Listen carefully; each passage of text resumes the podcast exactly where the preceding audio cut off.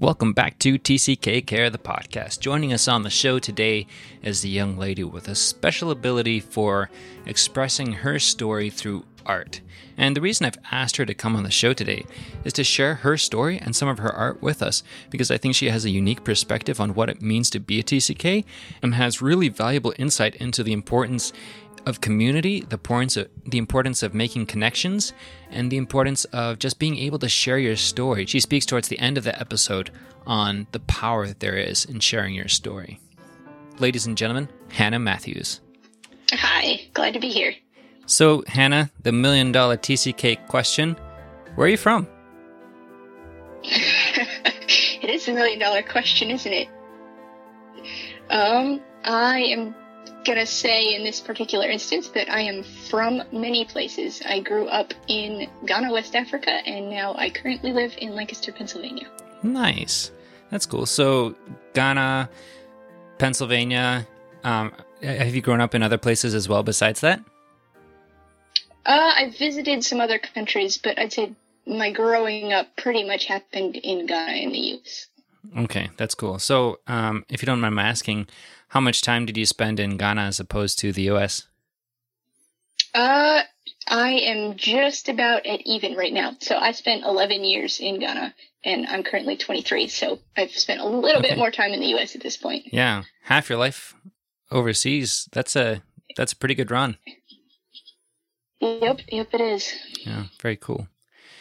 So, how much do you consider Ghana to be home? I well, this this has changed throughout the course of my life. I'd say when I was younger, I was definitely my home. I was extra loyal and like patriotic about it. I, Ghana was my country and the U.S. was not. But yeah, as sure. I've gotten older and visited more places, I think I view my home more as being wherever I'm living at the time or people that I'm with, as opposed to a certain country or location. Mm. That brings up an interesting point that home is not always necessarily a geographical place, but can absolutely be, you know, an experience. Like you said, the people that you, the people that are meaningful to you, or experiences that you are meaningful to you, or perhaps you know where you just currently reside, whatever. So I, I like I like hearing how different people interpret uh, interpret the concept of home differently. Right, because I mean, the alternative for me is to be homeless, which I don't know, most people don't want to be homeless. So yeah, I'll just claim the people. Yeah, there you go. There you go. And I think sometimes it's easier to talk about talk about the people that are meaningful to you as opposed to the places, especially when those people are in a specific place or a specific time of your life. Like if you have uh, a strong affiliation to your extended family and they all live in the same place, then it's easier to say that's home, even if you've never really been there. So, yes, I heard. I heard one guy say um, he was just talking about his childhood, and he said that whenever he was distressed, he said, "My grandmother was the place that I wanted to be," and I thought that was sort of beautiful and poetic. Like, not that not that his grandmother was a person, but like she created this atmosphere and that was the place that he wanted to be. Yeah. In that a person can be the place that you want to be. Like my extended family all lives in Montana and so I have a strong attachment to Montana even though I never lived in Montana and so often going to Montana, like the, the feelings associated with it are much stronger than they would normally be for a place that I've never been, mm. just because of the people that go with it. Yeah, right. That's cool. Montana's beautiful, especially you know the mountains and stuff. I've it been is. through there quite a few times and always enjoy it. Yeah. So Hannah, one of the one of the reasons that um, I wanted to get you on the podcast for this interview was that I think you have a slightly unique take on the TCK experience, um, just in that you're a very artistic person, and I feel like art has uh, has been a has probably been a part of your life, if I'm judging accurately, uh, for a while now. Is that true? Yeah, it's definitely true. Actually, it was a part of my life even before I became a TCK when we were moving to Ghana for the first time, I was four and I I was writing songs then, so like all the stuff that I had to leave back in the US because I couldn't take with me, I wrote songs about it and my mother recorded. Wow, no kidding. So you're writing you were writing Yeah. songs at four years old and already processing the you know the transitional uh, adaptation experience uh, through through music at that age. And what a thoughtful what a thoughtful thing of your mom to do to actually you know uh, take the time to record that and keep that look back on. That's cool. Yeah. She she thought it was hilarious, and looking back, it, it really is. I mean, four year olds don't exactly write super good songs. oh, absolutely. I have a five year old, four year old, and one year old, almost two two year old uh, at home now, as well as the baby and the five and four year old. The songs they create are you're right, they're hilarious and they're hilarious in that like they're trying to be musical and they're doing a decent job of it. Like you can tell that there's like some sort of a con- conceptualization of a tune, um, and then there are definitely words that go together. But it's it's sometimes it is very comical to listen to, especially when they both get into it. And then like invariably Yes. one of them will turn to the other and be like, "No, you're singing it wrong. Let me tell you how it's really how it really goes." As, as if there's some pre-decided thing. yes, exactly. So Hannah, do you have siblings? I do. I do. I have four younger siblings, so I'm the oldest of five. Okay, no kidding. Nice. Uh, so how old were your siblings when you moved to Ghana? Uh, my sister was two, and then my brother had just been born, so he was three weeks old. And while we were in Ghana, my two youngest sisters were born, so they were both. What? Your zero. brother was three weeks old when you, your family moved to Ghana? Yes, yes, he was. We were waiting for him to be born before we left because you can't fly after a certain stage in pregnancy. So Right. he had to be born, and then we left. Wow, no kidding. That's intense. I know. Now I realize how ridiculous that must have sounded to people, but being four, I thought it was great. Yeah, sure. Wow, interesting. So, Hannah, you obviously have a knack for um, music and uh, poetic expression, and have you know developed that from an early age. What does that look like over time for you? Have you kept up with that? Yes, definitely. I think it's a really useful skill for me personally as far as processing emotions and transitions and feelings and what's going on around me. I'm not I'm not a very outgoing sort of person, so I tend to process internally and writing or singing can really help me with that. Hmm. Nice. Have you seen that in other people too? Like, do you do you see other uh, other TCKs or just other people in general expressing expressing feelings and emotions and processing stories that way?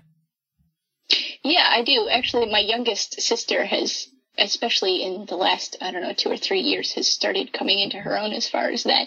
But I've definitely seen it in a lot of other TCKs, and I think it can be partly because the TCK experience is unique and can feel really isolating. And so to express how you feel in words can let you share that feeling with other people who maybe don't share the same experience, but can can then understand some of what you're feeling or maybe even relate. Mm, hmm That's really cool. That's cool. So, uh, poetry or music runs in your family then too. Are your uh, do your parent do your parents write music or anything like that, or is it just you and your siblings? Uh, my dad's pretty artistic. He wrote music and poetry when he was younger. He, as far as I know, he didn't do a lot of it while he had kids, probably because he was really busy. But I know he, he used to do it when he was younger. And my whole family is into music in terms of singing and playing instruments, not necessarily writing our own music, but just enjoying music as a form of art. Sure, that's cool. So Yeah. Uh, now, recently you've started uh, you started sort of creating a, a platform for other TCKs to uh, process their stories and um, give expression to their experiences in art too. Can you tell us a little bit about that? Yeah, so it's a website. It's called Culture Mix, and I created it because I, as a TCK artist, am really interested in finding other TCK artists. I think mainly just because I love art and I love art that I can relate to. And so TCK art tends to be stuff I can relate to pretty well. And I used to find stuff by just Googling, searching on the internet, talking to other TCK artists that I know personally, and gathering uh, art like that. But I realized that as far as I know of, there isn't any place on the web where all this stuff is gathered together and can be easily accessed and discovered altogether as a whole. So that was my goal in creating a website is to make like a hub of TCK art for people who are looking for it so you don't have to search quite so hard to find it. Yeah, that's really cool. And if you're listening to this on Apple Podcast, Google Play, or another um, another podcast uh, provider, uh, you can go to tckcare.com and I will definitely uh, share a link to Hannah's website and you can go and check out some of the really interesting art that uh, she and other TCKs have contributed to. So Hannah, how is how has Culture Mix uh, grown since you created it? Have have you had a lot of uh, a lot of participation from TCKs? Yeah, I actually have a fairly large group of personal connections who are also artists. So I started when I first launched by reaching out to them and asking them if I could put their work on the website, getting submissions that they maybe hadn't posted in other places, those sorts of things. So that really helped to kick it off, I think, because I mean, it's it's free site. People are happy to share their stuff. They like to get it out there. They like to see what other people have written. So then once I had a pretty good uh, group of art on there, then I started sharing it with uh, some Facebook groups that I'm a part of that are TCKs or missionary kids or military brats, other kinds of TCKs. And mm-hmm. so I got a, a, lot of responses from that in terms of engagement and interaction. Mm. Not so many submissions, but I have got I have got people who are interested. I think it takes a little time to get around in the TCK world. So yeah, I ran a contest for a little bit and some people sent in some submissions for that. So that was cool. Mm, nice. And so, if people do want to uh, make a submission for uh, on Culture Mix, how would they do that? So, if they're on the website, there's a page that says "Contact Us," and you can send something into there that says you want it, or you can email a link to your content, or you can email the content directly. Pretty much any way through the contact submission form on the website will let you add something. Okay, that's cool. And what kind of what kind of art in particular are you looking for on Culture Mix?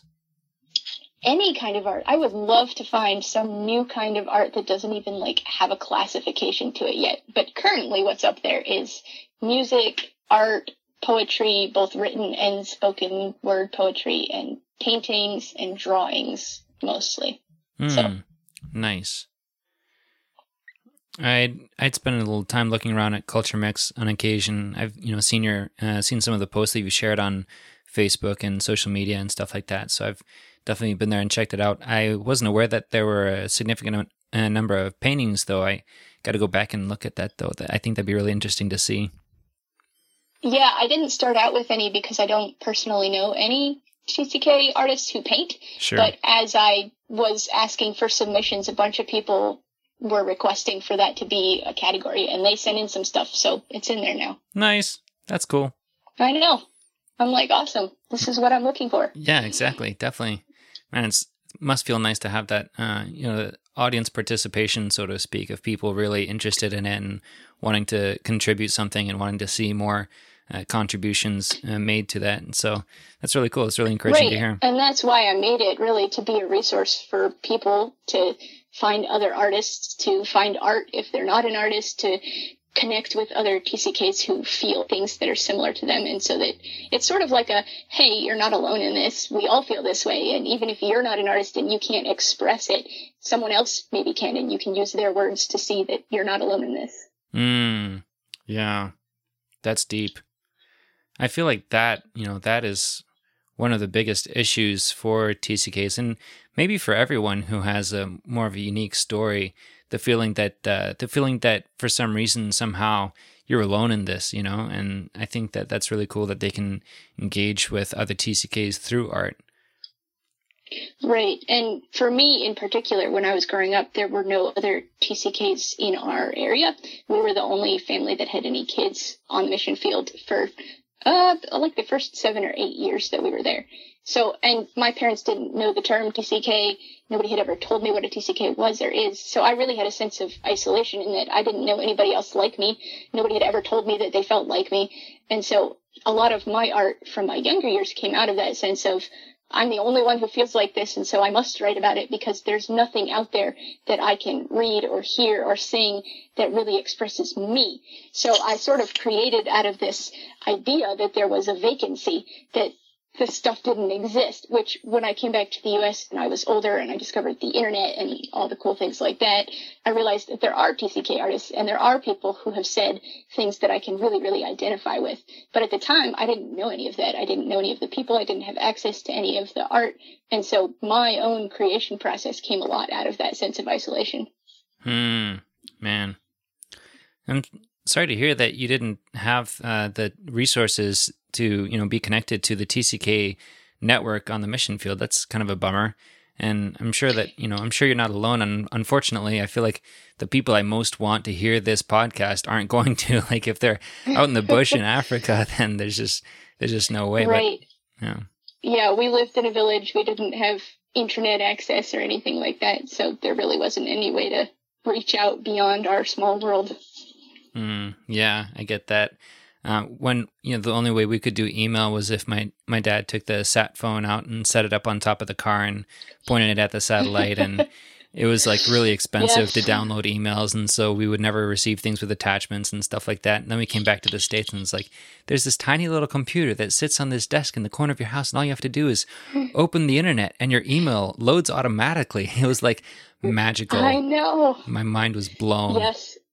When i came back for college i I call it I discovered the internet and I just it was I love you that. can't even understand how amazing it was. Yes. Oh, yeah. I tell I tell monocultural Americans about my discovery of the internet and they just look at me like I'm a crazy person. That's great. So what what was what was your biggest adjustment for uh, from moving you know, having lived for 11 years in Ghana to moving back to the US, what, what was the biggest adjustment for you? I think the biggest adjustment for me was the cultural difference in terms of where I lived in Ghana was very uh, group mindset, and the US is very individualistic. And I didn't, I wasn't expecting how much that would affect me and how much it would affect relationships in particular. So when I came back to the mm. US, I realized that in an individual kind of culture, I really had no idea how to individually make friends. And so that, that learning curve was a pretty steep learning curve and I, I wasn't prepared for that. So I'd say that was probably the hardest part. What actually ended up happening, which was honestly the best thing that could have happened is I we call it I got adopted by an extrovert. So there's an extrovert who I know who's super super outgoing and she basically just dragged me to things. She's like, "Hey, come to this social event. Come to this social event. Come to this thing. Do mm-hmm. this with me." And mm-hmm. slowly mm-hmm. she like got me into social circles. And so yeah, I'd say she's the reason I have friends now, but it, it was really good for me to have that person. That's great. We all need people like that in our lives. People who like will just like reach out to us and plug us into the right, you know, plug us into social events and uh, be that perhaps sometimes annoying friend who's you know knocking on your door and getting you out there and stuff. So that's fun. yes, and then she became my cultural coach too, in which I would be like, I don't know what you're supposed to do when you're invited to a wedding. What happens now? And she would tell me, okay, well, you have to answer, then you have to buy a gift, and you have to do this, and you have to do that. So, yes, cultural coaches are invaluable. Yes, definitely. Absolutely. In fact, I'm thinking like I've got to do like a sort of a mini series or something on the podcast on like cultural cues and like what are the cultural cues for a wedding? What are the cultural cues for like going out to eat at a fast food restaurant with your friends? How about like going on your, your first date? Uh, how about like going, you know, moving into the dorm, like all these different things. Oh yes, that, all of those things are just. Yeah, the infinite people don't things. think to explain them to you because they they just grew up learning them little by little, and so you have to you have to really have the right person to ask those kinds of questions too. Right, absolutely, definitely. So Hannah, because you've had so much time, you know, creating your own art and also um, just getting uh, immersed in the art from other TCKs, I was wondering if uh, you might have something to share with us on the podcast today. Yeah, yeah. So I actually have a spoken word poem that I was thinking of sharing, and I'll tell you, it was written uh, when I first started dating. The first time I dated an American guy, and it was it was a quite a learning process for me. I had no idea how dating was supposed to work in the U.S., and thankfully he was very patient with me. But at the same time, he was a monocultural American guy who really didn't understand where I was coming from as far as being a TCK and some of the emotions and uh, habits and practices that go along with that. So I, we had been dating for a couple months and I wrote this poem to try and explain to him what I was feeling. I didn't actually end up like giving it to him, but it helped me to process and then sure. I could explain to him in words that make more sense to him. So yeah, it's uh, it's called Don't Keep Your Distance. Okay. Do you know how many times I have moved? Sometimes I count them on my fingers, fistful after fistful of tears swollen in my throat, and I try to remember every single one, but I can't. Too many. Too many times. It's the only number that fits the emotion, and I know this won't make sense to you, but my hands are full of this place now, and I can't hold anymore. When I open my palms, the memories are dripping out, and I'm afraid if I stay longer, I will forget. I don't want to forget. Do you know how many times I have moved? When I sleep, I dream of muted whispers in languages you don't speak, and when I wake up, I write songs about the dusty grass of places you've never been. And sometimes when you hold my hand, I imagine the words I have known imprinted on my palm, burning you in your ignorance. How could anyone expect you to love something as fragmented as me? I tried, I really tried to unclench my fists of memories, to open up my hands and belong. But every time I look at my palm, I see the lines of roads leading other places, and I can't stop tracing them, can't stop aching to leave. I can't be part of a whole world. Everything is random moments, and I'm disconnected from the planned future. I'm not here to stay. I'm never here to stay. You asked me tonight to go out with you, tired grin through voice texting, and I wanted to say no. But instead I said yes, and I drove on these winding roads that never lead to other places, and I opened my hands to you. I stayed another day. I spilled a few more memories and let you matter a little bit more. I loved. Do you know how many times I have moved? Too many. It's the only answer that fits. And when I tell you I love you, I want you to think of that. I don't know how to be a part of just one world, how to hold your hand and love and be loved without being burned by the smallness of the story. Staying here is like being trapped, and I value freedom. But more than even freedom, I value you. This is a TCK's love poem, telling you how badly I want to leave in hopes that you will understand how deeply you matter. It's okay if you don't understand. There is a vast difference between us, a Sahara desert of sandy separation, but I'm trying. Please tell me you can see that I'm trying not to keep my distance. It's my desert, and every day I stay, the liquid memories leak out of my hands into the sand, and I think, I think life is growing here. New life, small and green and fragile, hopeful and timid. So I will grow a trail of oasis across this desert, copy for you the map of roads in my palms, and let you destroy this distance I have always kept. But I'm not making promises. One day I will add another number to too many, and I will shut my fists tight around these memories, and I will leave. But today is not one day, and for now I am busy growing life in a desert with you. Just don't keep your distance, and I won't keep mine. Wow, that's beautiful. Thank you.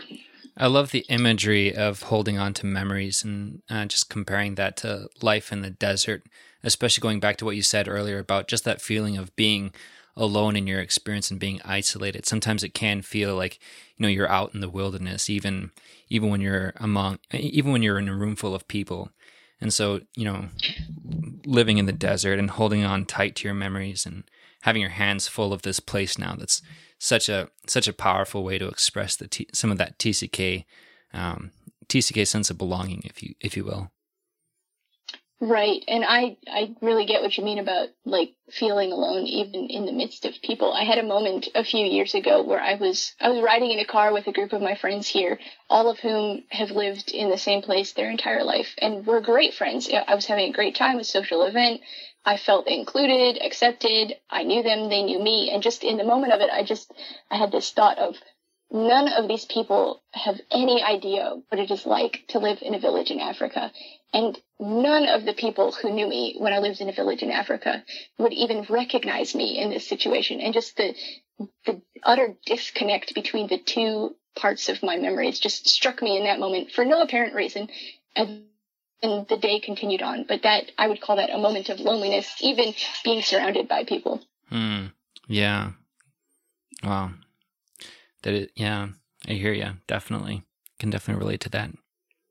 There's definitely yeah. something you know really powerful about having shared experiences and uh, just having that having that network of people who, you know, even if it's not the same village in Africa, if they know what it's like to grow up in the village in Africa, if they've had those experiences, there's there's just a level of understanding between you. I, I definitely get that. Right, the TCK connection. Yeah, and hopefully that's what people are going to experience at, in you know on your website, Culture Mix, um, in a different way. Right. Yes, that is the goal. I yeah. mean, even if you can't meet in person, you can see that their experience mirrors your experience in terms of the emotions that are felt. Right. Yeah.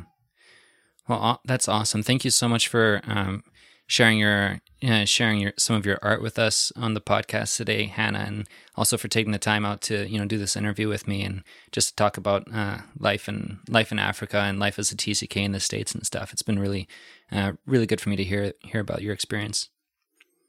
Yeah, thanks for the invitation. Yeah, really and just honored. just to finish up, is there any like uh, final thoughts for TCKs or uh, TCK families or the people who care for TCKs? Anything they should be aware of, or anything you want them to hear from you coming away from this? I guess I would just say that something really powerful that people who care for TCKs, parents or mission boards or anything like that, that you can do for a TCK is give them space to tell their story. If they're an artist, ask to hear their art, to see it, to be aware of it. If they're not an artist, ask them questions about their memories. Let them tell their stories. There's there's a lot of power in being heard and being listened to. Even if you can't fully understand their experiences, they can still benefit from you taking the time to listen. Love it. Yes, agree 100%. All right. Well, thank you so much. Thank you again, Hannah. And again, if you're listening in on this, um, if you would like to listen to that uh, piece in particular again, you can go on Culture Mix or you can just rewind the podcast. No, go on Culture Mix and check it out there. Um, I will share a link on the uh, on the on tckcare.com, the website. Um, so if you need to find it that way, that's great. Um, so yeah, thank you again, Hannah, for taking the time to share with us, and we'll have to have you back again sometime. All right? Yeah, thank you. This has been Hannah Matthews joining me, your host, Stephen Black, on TCK Care, the podcast.